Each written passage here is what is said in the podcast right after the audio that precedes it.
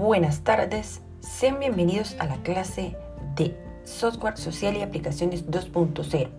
Mi nombre es Julissa de León y les hablaré sobre las características de la web profunda. Empezaremos por describir qué es la web profunda. Es el contenido de Internet que no está indexado, o sea, registrado ordenadamente datos e informaciones para elaborar su índice por los motores de búsquedas convencionales. Este término se le atribuye al informático May Bergman. ¿Cómo funciona la web profunda? Su contenido de la red que no forma parte del Internet superficial, aquello que no aparece en los motores de búsqueda y a los que más complicado llegar. Esto es así por las limitaciones para accesar a estas páginas web, ya sean porque son ilegales, páginas protegidas con contraseña, documentos no indexados, o sea, no ordenados, medios de información donde hay que interrogar a bases de datos. Otras formas de llamar a la Internet profunda son Internet oculta, Deep Internet, Deep Web, Red profunda, Internet oscuro, Web oscura. Dentro de la web podemos encontrar información como pornografía, porno infantil, contenido bizarro, que es contenido más fuerte, piratería, venta de armas, servicios ilegales. La web profunda contiene diversos niveles. Dentro de esos está el nivel cero. Es el más superficial, donde están las páginas que todos visitamos y que dominan el mundo internauta. Nivel 1. Aquí tenemos webs menos conocidas, pero de fácil acceso. Hay webs pornográficas, foros y otras páginas de menor interés popular que las del nivel 0.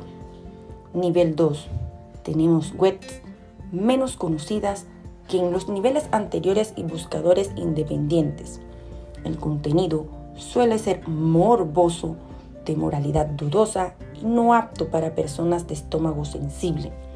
A partir del nivel 2 es cuando entramos en la web profunda como tal. Nivel 3. Las páginas de este nivel suelen caracterizarse por tener dominios cuyas caracteres no forman palabras, sino parecen escritos de forma aleatoria. Muchas terminaciones de las URL terminan en .onion. Aunque copies en el link de la página e intentes buscarlo en Google, no te saldrá.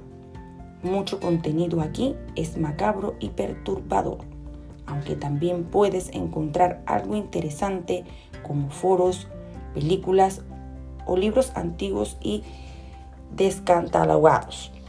Nivel 4. Muchas de las páginas de este nivel están en inglés.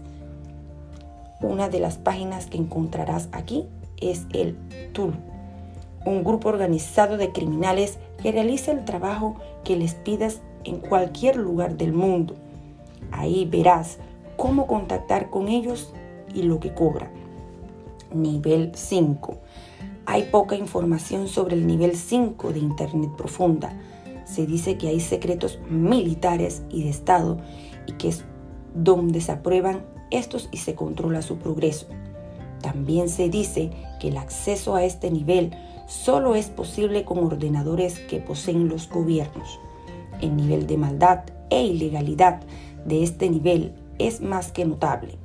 La encriptación es tal para entrar a este nivel que los hackers que lo consiguen utilizan la computación cuántica.